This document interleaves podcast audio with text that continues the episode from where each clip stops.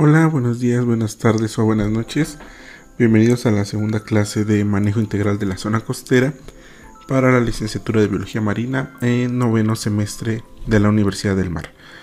Bueno, el día de hoy vamos a ver sobre la caracterización y diagnóstico, qué es y por qué son importantes para la zona costera. Entonces, antes de comenzar vamos a ver cuáles son las metas del manejo integral de la zona costera. Son 6 principalmente. Acuérdense que el manejo de la zona costera es un proceso integral en el que vamos a desarrollar estrategias para llegar a reducir la vulnerabilidad física, mantener la biodiversidad de la zona costera, recuperar y rehabilitar espacios que hayan sido degradados, sostener los servicios ambientales, aumentar la calidad de vida de las personas que viven ahí y el aprovechamiento correcto de diferentes recursos naturales que están presentes en la zona. Las condiciones necesarias que se deben de tener para realizar un plan de manejo de zona costera es una sólida información, es decir, debemos de tener bases de datos, mediciones de procesos naturales, sociales y económicos que tengan un respaldo temporal bastante grande. También establecer metas y delinear políticas basadas en procesos participativos, es decir, la generación de un plan de manejo no corresponde a un grupo de individuos, más bien se trata de que toda la sociedad lo impulse, dirigidos o encabezados o administrados por un grupo donde se vea representado cada uno de los sectores de la sociedad. También contar con medios legales, institucionales, técnicos, financieros y humanos que nos permiten llevar adelante las metas y las políticas establecidas. Entonces, el proceso inicia con una descripción de la zona costera, después se determina atributos particulares de esta zona y por último se identifican la problemática y se plantea posibles resoluciones. Para empezar a determinar los elementos de la zona costera debemos de caracterizarla, es decir, dividirlas en elementos homogéneos que nos puedan ayudar al análisis de esta zona. Este es un ejemplo, no es el único, de cómo se puede dividir la zona costera. Podríamos tener la zona supralitoral, que es toda esta zona, la zona en donde convergen el agua y la tierra, la zona intermareal, que es donde está casi siempre en la parte de agua, salvo algunas condiciones cuando tenemos marea baja. Zona infralitoral, que es generalmente donde ustedes han ido a campo a realizar sus prácticas, como los arrecifes, las rocas, etc. Y por último la plataforma, que ya son lugares donde tenemos una profundidad considerable. A estas también las podemos subdividir, por ejemplo la zona supralitoral la podemos subdividir en la zona de swash o batida de oleaje, podemos encontrar las dunas, podemos encontrar un escarpe de dunas y un techo de la berma. Para el caso de la plataforma podemos encontrar diferentes niveles de plataforma. En la zona de la rompiente podemos encontrar la barra o podemos encontrar la rampa. Esta rampa va a ser muy diferente en casi todo el país. Habrá rampas que sean poco pronunciadas y habrá rampas que sean muy pronunciadas, como la que está enfrente de Puerto Ángel y en general de la costa de Oaxaca. Bueno, pero ese, recuerden, es uno de los elementos que podemos dividirlo. Aquí sería otro, viendo una imagen aérea de la parte de la Riviera Maya, podríamos tener la zona de plataforma, que es todo esto, la zona de someramiento y refracción, que es esta parte, la zona de la rompiente, que es todo esto, la zona de surf o de translación, que es esta parte, la zona de swatch o de batido de oleaje, que sería esta parte, y así podemos empezar a caracterizar nuestra zona costera. ¿Por qué? Porque siempre, en lugar de analizar el conjunto, generalmente lo dividimos y analizamos cada una de sus partes. Aquí está otro ejemplo, en estas playas, por ejemplo, aquí está la pendiente de la playa, el techo de la berma, el escarpe y la duna que veíamos.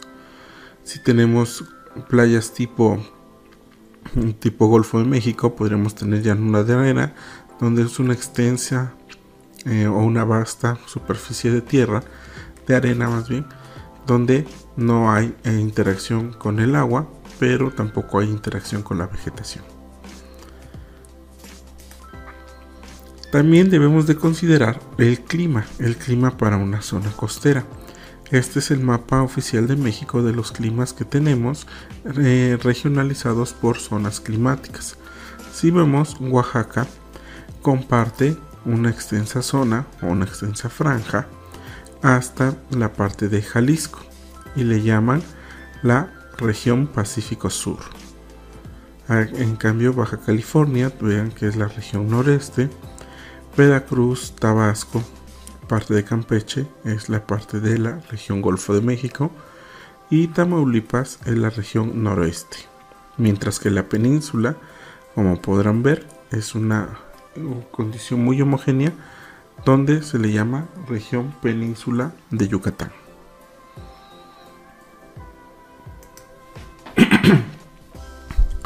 Bueno, en la geología también podemos empezar a caracterizarlo por esta parte, donde vemos aquí la parte donde nos encontramos nosotros, que generalmente va a estar entre roca metamórfica o ígnea intrusiva, pero si nos vamos hacia la parte del Golfo y península, lo encontraremos sedimentaria.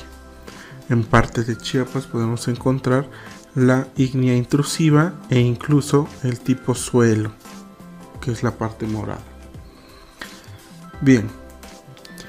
También una parte importante de caracterizar se debe a los servicios ecosistémicos.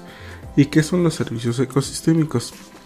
Van a ser servicios de provisión o abastecimiento, servicios de regulación y servicios culturales.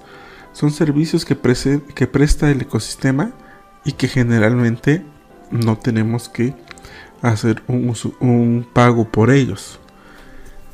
Sin embargo, un pago económico, sin embargo, sí tendríamos que estar conscientes de cómo si alteramos estos servicios, se pueden complicar. Los servicios de provisión, por lo tanto, tenemos de alimento, de agua dulce, maderas y fibras y combustible. Servicios de regulación del clima, control de erosión, regulación de polinizadores, enfermedades, purificación del agua. Servicios culturales como la belleza estética, los espirituales, recreativos o educativos, y servicios de soporte ecológico, por ejemplo el reciclaje de nutrientes, formación del suelo o la productividad primaria.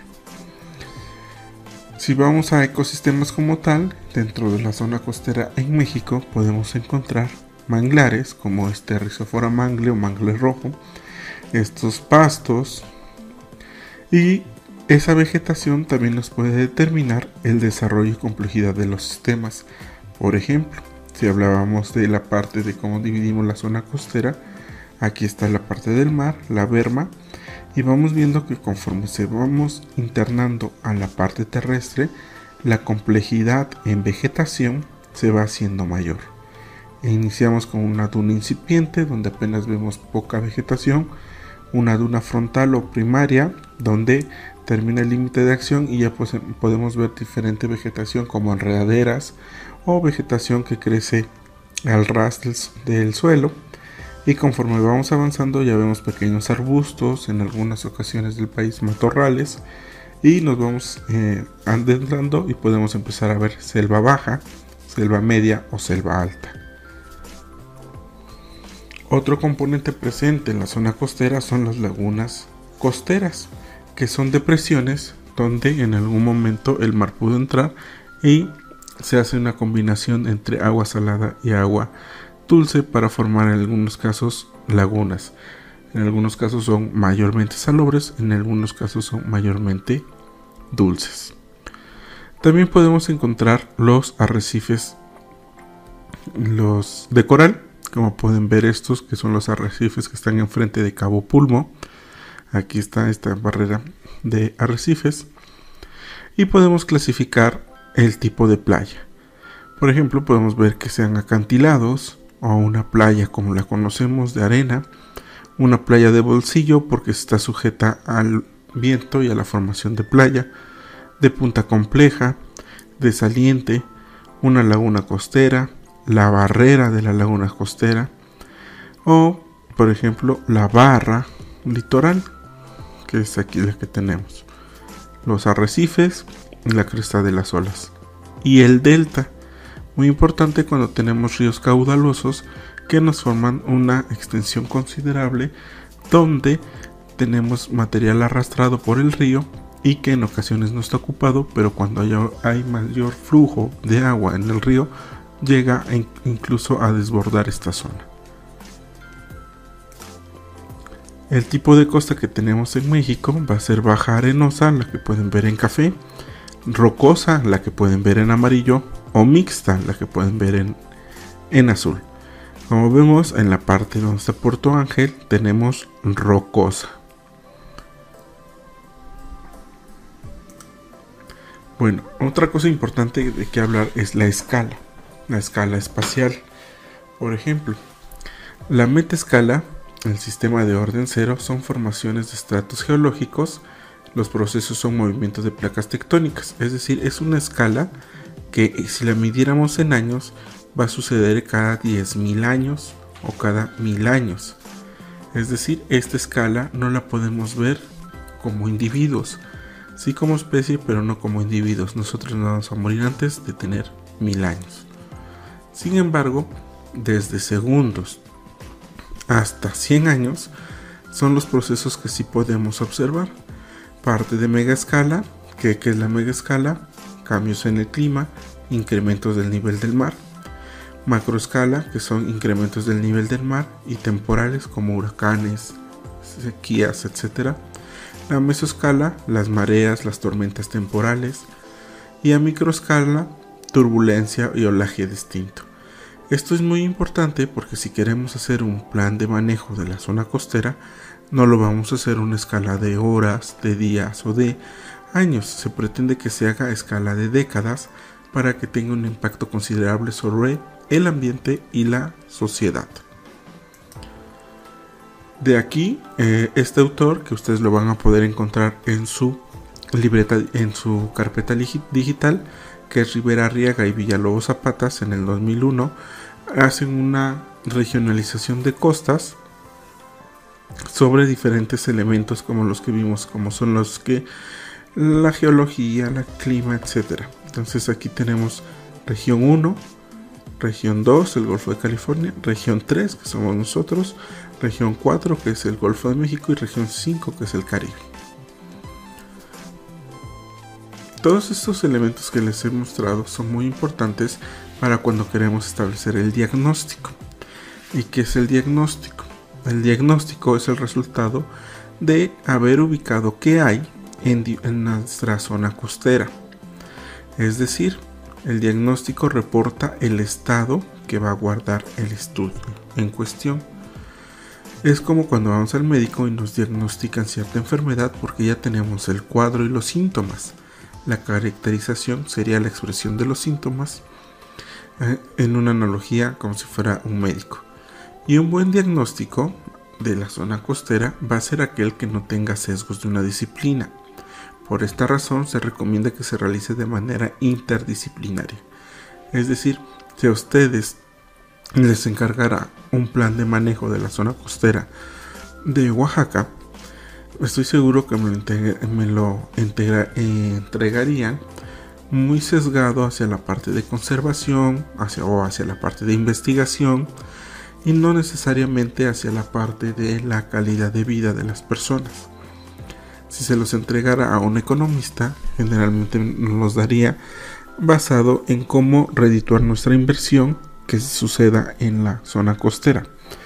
Lo importante es que no lo haga ni un grupo de especialistas en ecología, ni ningún grupo de especialistas en biología, de economía o financiero o social, etc.